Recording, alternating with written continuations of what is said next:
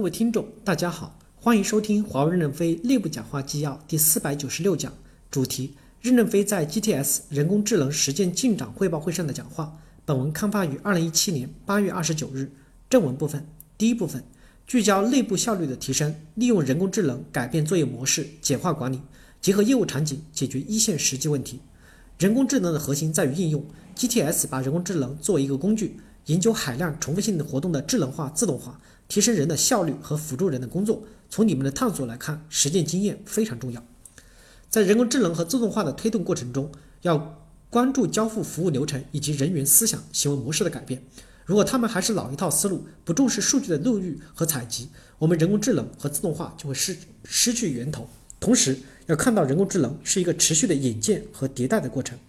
但在推进过程中要不急不躁，持续的改进，关键要抓好数据治理和平台构架的设计，保证我们大方向正确，在正确的方向上加快迭代，小步快跑。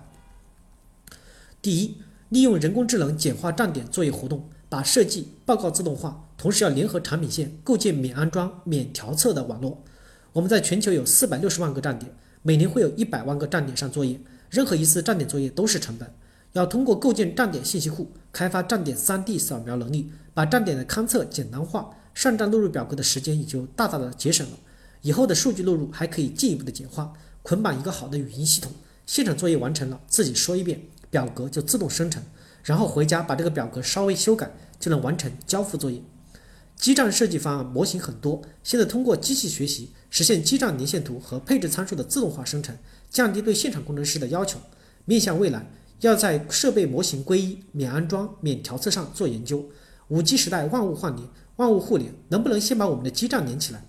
欢山野岭咱们有多少个站点？应该是数百万个，可以请位快递哥骑个摩托车上山，把站点挂上，把基站挂上，通电一开，无线连接，所有的设备都自动连上了，这样就减少了错误，也减少了人工。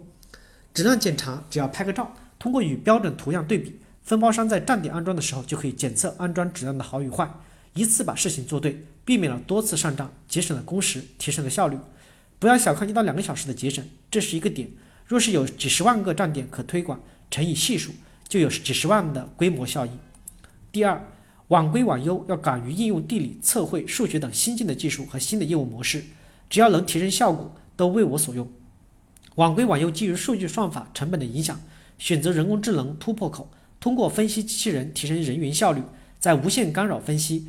天馈反馈系统、系统方向优化调整等方面加强人工智能技术的引入，提升无线网络优化规划效率。同时，基于产品数据的虚拟路测是一个方向，不需要路测就可以清楚网络的信号状况，一个城市节省三千公里路测，十几个城市就相当于绕地球一圈。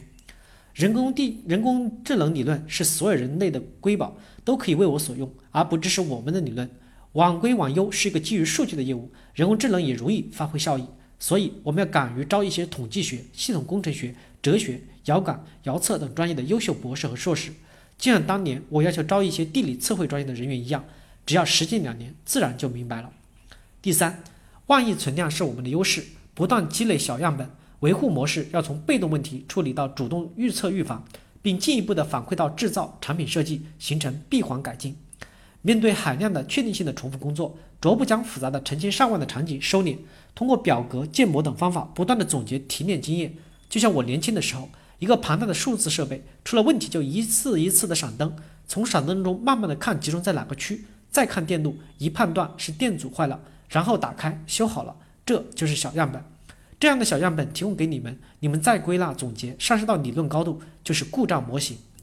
维护的最终模式要从被动问题处理走向预防预测为主。问题处理方面，我们至少可以把问题的经验库丰富起来，谁暴露的问题最多，解决的最好，也可以搞小奖励。在预测预防方面，通过障碍发现的芯片及 P I S 等相关问题，要进一步的反馈到公司的制造部门、产品设计环节，从源头上提升设备的稳健性。感谢大家的收听，敬请期待下一讲内容。